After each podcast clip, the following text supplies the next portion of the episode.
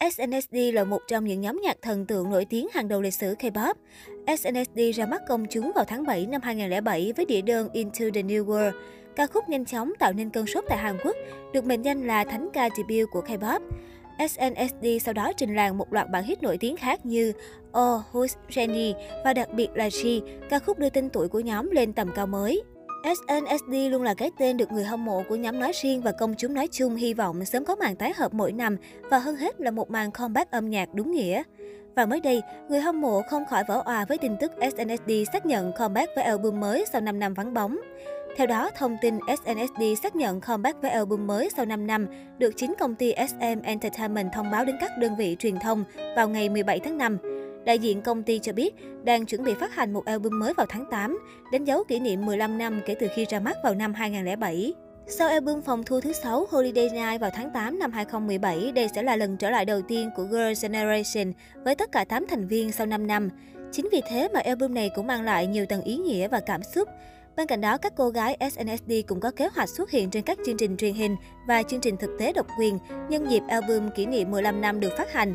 Có thể thấy, dường như SNSD đã chuẩn bị rất nhiều điều cho fan nhân dịp ý nghĩa này. Trước đó, một số thành viên đã không ngừng nhá hàng tung thính cho lần comeback này của nhóm. Hiện tại, các thành viên Sunny, Taeyong, Yuri, Yuna và Hyoyeon vẫn trực thuộc SM, còn Seyun, Soyeon, Tiffany đã đầu quân về công ty khác. Tuy là vậy nhưng họ vẫn giữ liên lạc và mối quan hệ thân thiết với nhau, khiến các fan rất mừng và ngưỡng mộ. Vào năm ngoái, các thành viên SNSD đã có màn tái hợp đầy vỡ òa trên sóng truyền hình sau gần 4 năm tại chương trình You Quiz on the Block.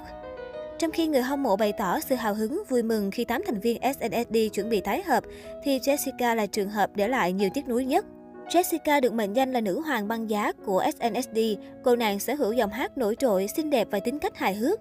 Cô là thành viên sở hữu fan đông đảo bậc nhất trong SNSD. Từng có giai đoạn, Jessica được SM quan tâm cho xuất hiện trước truyền thông nhiều hơn cả Juna, thành viên đảm nhận vị trí visual của nhóm.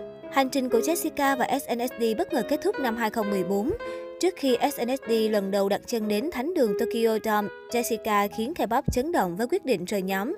Dưới sức ép của SM, Jessica không thể xuất hiện trên truyền hình, các hoạt động nghệ thuật của cô bị đình trệ. Hiện tại, Jessica gần như mất tích khỏi bản đồ K-pop. Nữ hoàng băng giá giờ tập trung kinh doanh và phát triển thương hiệu thời trang riêng. Gần đây, cô nàng cho ra mắt phần 2 của tự truyện Shine mang tên Rise. Dù chỉ mới hé lộ một đoạn, song tiểu thuyết này ngay lập tức gây sóng gió. Nhiều người nghi ngờ Jessica đã ẩn ý việc mình bị 8 thành viên SNSD hợp sức đuổi thẳng khỏi nhóm. Theo đó, Jessica tiếp tục xoáy sâu vào mối quan hệ bất hòa giữa nữ chính Rachel và 8 cô gái còn lại trong phần 2 của tiểu thuyết.